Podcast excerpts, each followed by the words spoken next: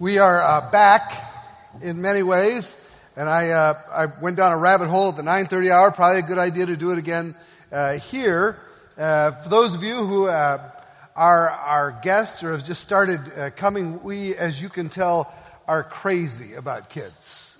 there is, for us, no problem with screaming kids, running kids, laughing kids. That's part of the gift that God offers us. I say that because those of you who are newer may not realize that so that they're not removed and, and don't disturb, we have three different places here on the main floor and upstairs where you can participate and watch in the service, and the kids can be put inside of a soundproof, soundproof booth where they will never be heard from again. So, just, just something to, to keep in mind. Uh, school's back in the literally in the 930s. I said, "School's back." This woman over here, praise Jesus. 65 to 70 million people from pre-K through postdoctoral work are enrolled and back in classes of different times. School's back, summer's over. That means football is back. That's a great thing if you're a Notre Dame fan. Thank you, Jesus. But it also it, it also may be bad news for the Vikings. It's hard to tell. All I know is that today, today, about 1.3 million people will fill stadiums all around the country. And over 106 million people, 106 million people will watch those games. Football is huge. School's back, and football is back, and in some ways, church is back in session as well. The pollster Gallup says there are between 60 million and 120 million of us in this country in uh, these churches today. 60 million, 120 million is a pretty big spread. Gallup says it's because people lie about whether they go to church or not. oh yeah, I go, I go three times a month here, and uh, and yet there are over 350,000 different churches, all kinds of churches people are going back to. When we tend to think of church, we, we tend to think of the great cathedrals, where worship there is filled with uh, incense and great liturgy and, and music. But, but many more people in this world are going to what are called house churches today. These are in China, but there are some on the north side of Minneapolis. Here in China, they're looking out the door to make sure the police haven't discovered them. Many people, more and more, are going to what are called contemporary or hipster uh, gatherings for worship. But most people in the country today will be going uh, to churches like this little country places where between 10 and 70 people will gather as they have generation after generation. The biggest growth in the world of places where people go and celebrate King Jesus are what are called charismatic assemblies all over the world. People for hours raising their hands and speaking in tongues and singing praises all over the world. But then there are the Presbyterians. Presbyterians worship in a very different way. You may even recognize some of the faces. We're back. What we wanted to do here at the start of the autumn is to make clear in our CPC Life magazine and here in worship that we're back, but we do not come to church. We come to be the church. We don't just come to church, we come to be the church. Every year I am here, I believe more firmly that the local church is the hope of planet Earth. That the local gathering of little sinners saved by grace and sent out to bless this planet is the world's great hope. And I also believe that worship, that is, the gathering of the church, is at the center of everything else. It's the only unique thing. I mean, the Lions Club has fellowship, and Rotary Club has mission projects. The only unique thing that we do is to gather for worship. You, you, cannot, uh, you cannot be the church without coming to church, but you can come to church without being the church. So, as, as we start up again, as you think of coming back to yet another year here in church, or if it's your first season of worship with us, we want to ask you is, is it happening for you? Are you meeting, or do you anticipate meeting that invisible God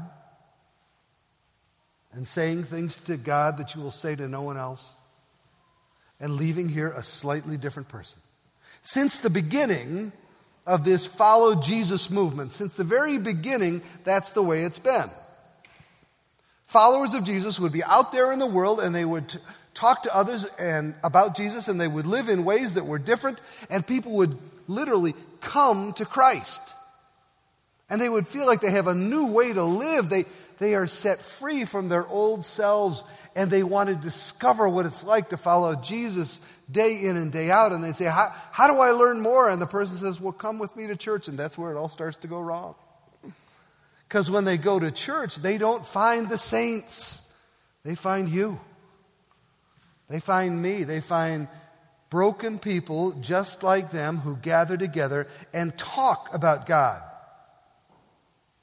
And the problem is that if it's just talk, that's when people who want to know Jesus start to get in trouble. It's been that way from the very beginning. The Apostle Paul is part of this movement where the church gets scattered by persecution and he goes to Greece and he starts to talk to people about who Jesus was and who Jesus is and how they can know new life. And people responded in this city called Corinth. They loved it. And so they said, Yes, yes, tell us more. We want to follow Jesus. And they started to follow Jesus. And after a couple weeks, he left and went someplace else. And they continued on the first day of the week to gather there and talk about Jesus and the scriptures and what they could do next. And, and it started out just great. And over time, they got in trouble. So the Apostle Paul wrote them a series of letters about how they could get their act together when they gathered and when they lived apart. They're called the Corinthian letters. And in one of them, he talks about the gatherings, the, the church services. And he starts out this way in chapter 7. In this area, I have no praise for you.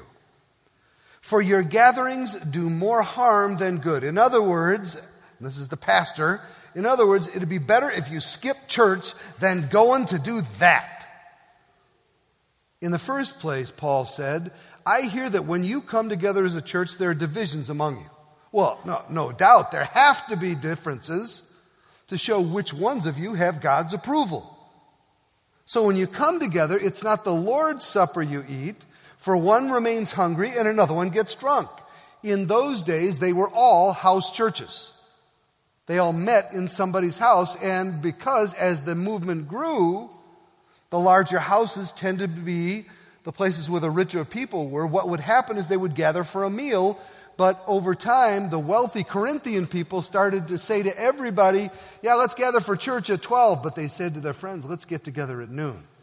And they would have a nice meal, and when people come at 2, there are literally just the crumbs left for them. Don't you have homes to eat and drink in, or do you despise the church of God by humiliating those who have nothing, and they felt humiliated. Certainly, I'll not praise you for this. In Corinth, worship had been worship had become what they could get out of it. Instead of seeking God together, each person was for themselves. Before you start to think, oh, those sick Corinthians, I wonder how much of the I am not getting anything out of this, I ought to go to a different church infects us too. Our worship wars, they fought about worship. Our, our worship wars sometimes are about music. What is regular worship music? Uh, half of you don't know what that big instrument is, and at the 9:30 service, we have to hide the drums behind a screen because people worship so uh, differently. Sometimes it's about how to dress, how often we have communion, whether we go to BSF or CBS or on mission trips. The result is division instead of togetherness, tension instead of joy in the church. And Paul goes on. He writes after chapter 7, he writes that famous section in his letter to the Corinthians about love. Love is patient, love is kind, love is gentle, that 1 Corinthians 13. And then he goes back to worship in chapter 14. It says, So if the whole church comes together and everyone speaks in tongues that are unintelligible to others or to themselves, and inquirers or unbelievers come into your gathering, won't they say, You're out of your minds? Back then, the whole church was charismatic. The Holy Spirit was working in ways so that some people in almost every community were given the ability to speak in foreign languages. Or in maybe languages that were only spoken in heaven, or in tongues they didn't understand and somebody else could interpret them. But here, the church focused not around the interpreting, but on just making music, just making noise. Don't you think, though, we're Presbyterians. We, we never let the Holy Spirit through the door. Don't worry. Don't you think, though, that a lot of our friends, as they are at home right now getting ready for the game, as they're finished mowing the lawn and pulling out the papers and having that third cup of coffee, that they think about you and they go, Those people are crazy. That's just superstition. They're, they're just going there, wasting their time. Because when they look at the church, they may not see a bunch of people speaking in tongues, but it's often a service filled with liturgy in ways that nobody else speaks, or music that sounds like a funeral dirge or is totally different than what they hear anywhere else in their week. Or our joke about money in the children's sermon is not a joke for them. They think the church is just a place where they're always asking you for money. Or prayers that drone on and on and on and on, where we talk about God in bizarre, stilted fashion. Are those people crazy?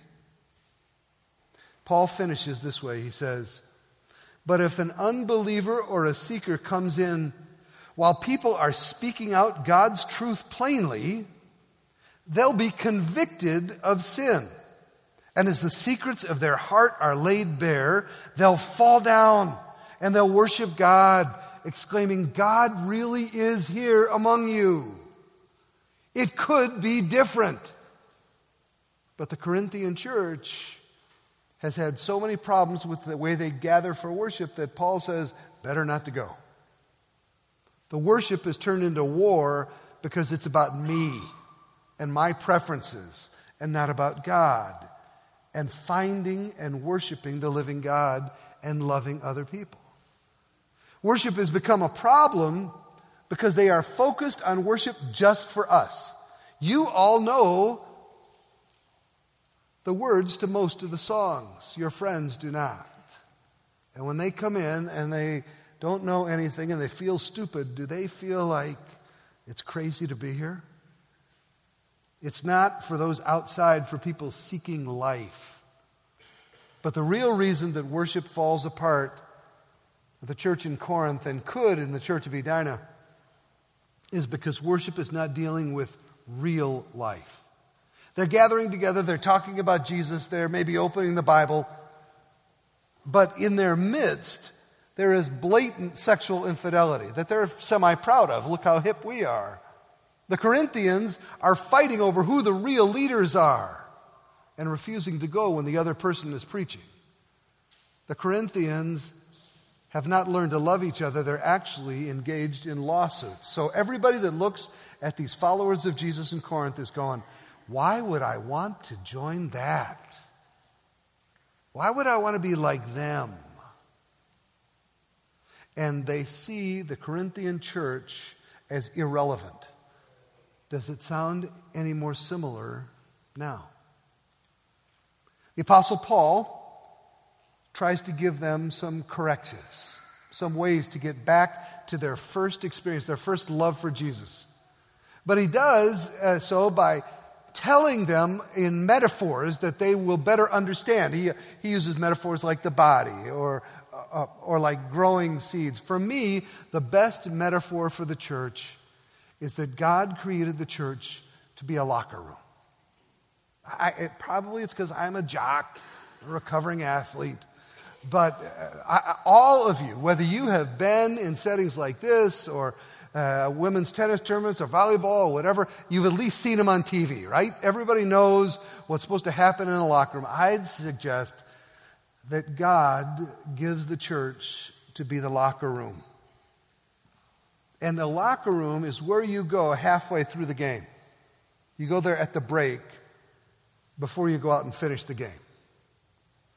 Not everybody goes in the locker room, only the people who want to be in the play, who want to be in the game.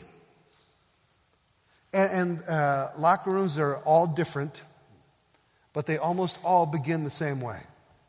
You shuffle in, whether you're ahead or behind in the game, and everybody's pretty quiet for the first two, three, four, five minutes because they're resting up, they're panting, or they are their eyes closed, praying that nobody will see them, or they're just leaning back, thinking about what's just happened. They're, it's quiet, and they have a chance to sit back and catch their breath.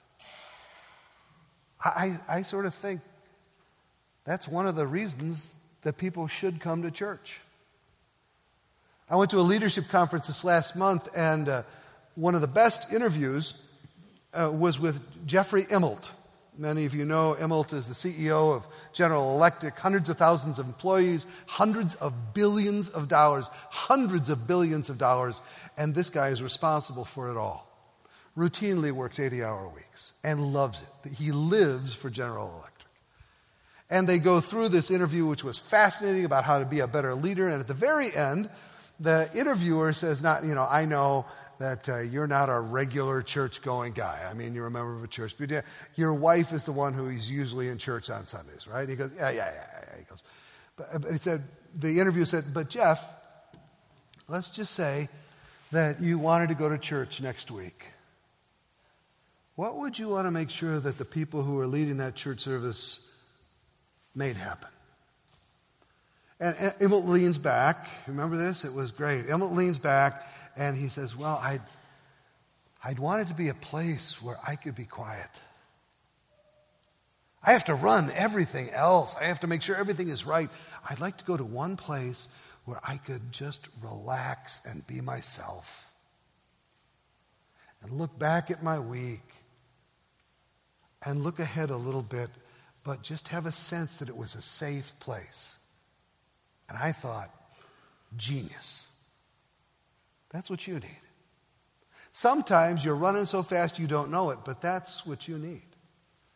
That's what we pray God will have our locker rooms start with. And then, uh, when you look at the locker room, you'll see that some people come in from the game and they're pretty dinged up sprained ankles or twisted knees or scrapes or cuts. And, and one of the things that happens in the locker room is that people who have been dinged up go over to the trainer for healing. I think the locker room ought to be a place where, in a very tough game of life, those of us, those of you who are hurt, have the chance to be healed. Not by us, but by our comfort and the God who heals. I got to tell you, every week when I come through these doors, I see so many of you that I know have a terrible season of life and they are sitting right near you. They are just clinging to life. They are clinging to faith because it's tough out there. They're clinging to faith and they're going, Oh my God, get me out of this. Oh my God, I swear, if you get me out of this, I'll go to church every week. I'll give 10% of my money, like, like Burt Reynolds in that old movie. I'll give 10% after taxes. I'll give 10% before taxes.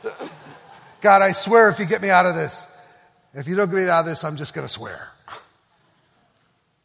We need to have the church be a place where people can feel free to come in and not have to hide how the week has been and whether they are feeling like they have faith or not, where we will together offer faith that comforts and heals. I think the locker room that the Apostle Paul is talking about, that he wants those followers of Jesus to come into, has to be a place where encouraging stories are told.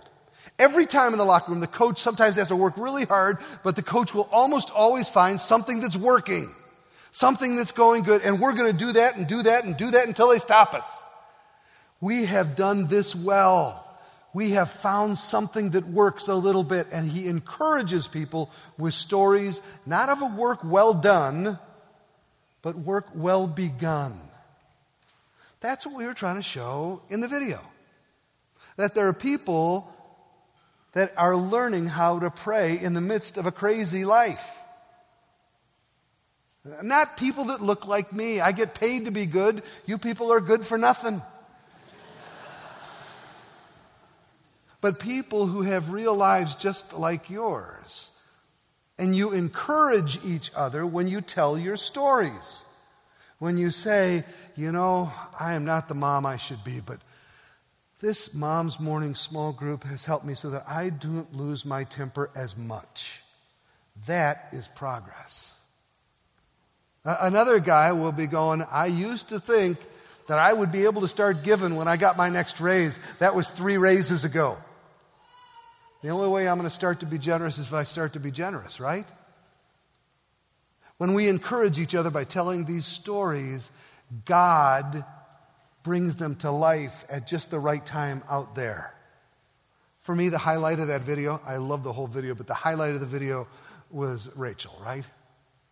94 years young Rachel, legally blind Rachel, who is there watering her plants and saying, Be the glory forever and ever. Amen. I don't ever want to have to grow up, but if I do, I want to be like that. Is church a place where you can hear stories of people who stumble and fall and get up and God uses them? I think uh, for many, what we think of most in the locker room is the coach scrawling on the chalkboard and doing diagrams and saying, Now, when they do this, don't do that, do this. And he instructs and he corrects and he shows how to take the mistakes that you made and do better next time. I think that's a primary role of the church. Because I am not the follower of Jesus that I want to be. And I know that you would like to do better in the next half of the game of life. So when we come here, it is not to hear Jody talk to you about how smart you could be or Rich give a great talk about this. It's for us together to listen to see if God has something that God wants to say to you because you're sitting in a different place than she is. And we believe that when God's people gather, there is instruction from God about how to do better when you're getting your rear end kicked in the, in the battle of life.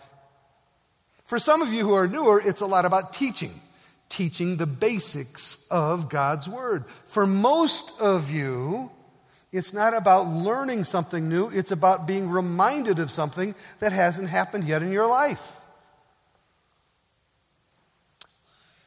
At the end of the halftime break, the team almost always gathers together.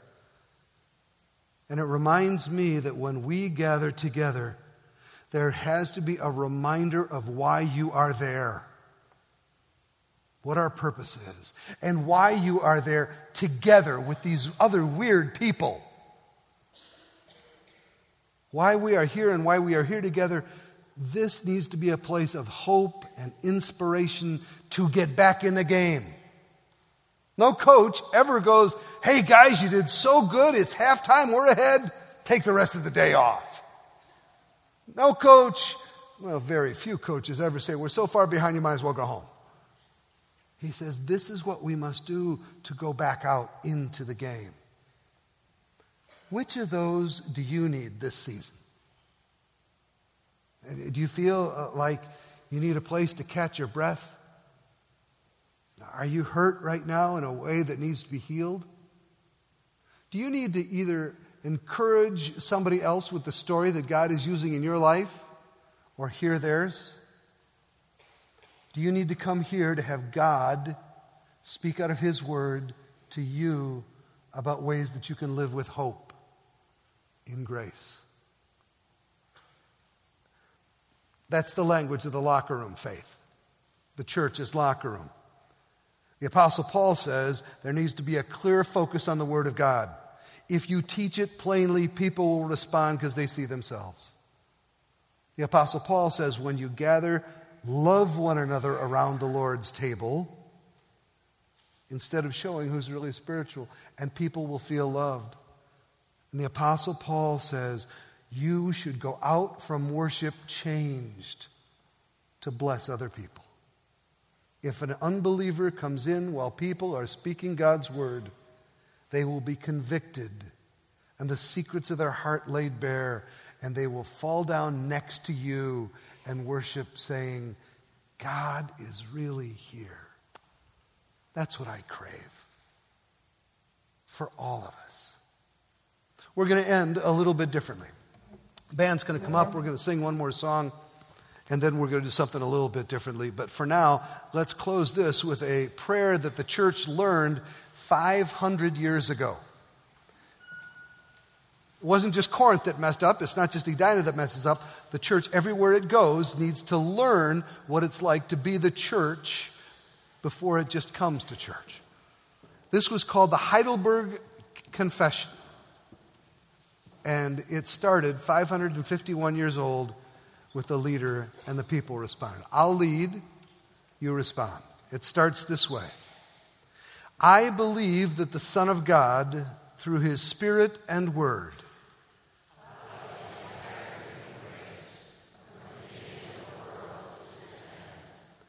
gathers, protects, and preserves for himself a community.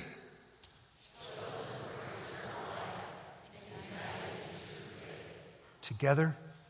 And of this community, I am and always will be a living member. They confused coming to church with being the church. And God reminds us all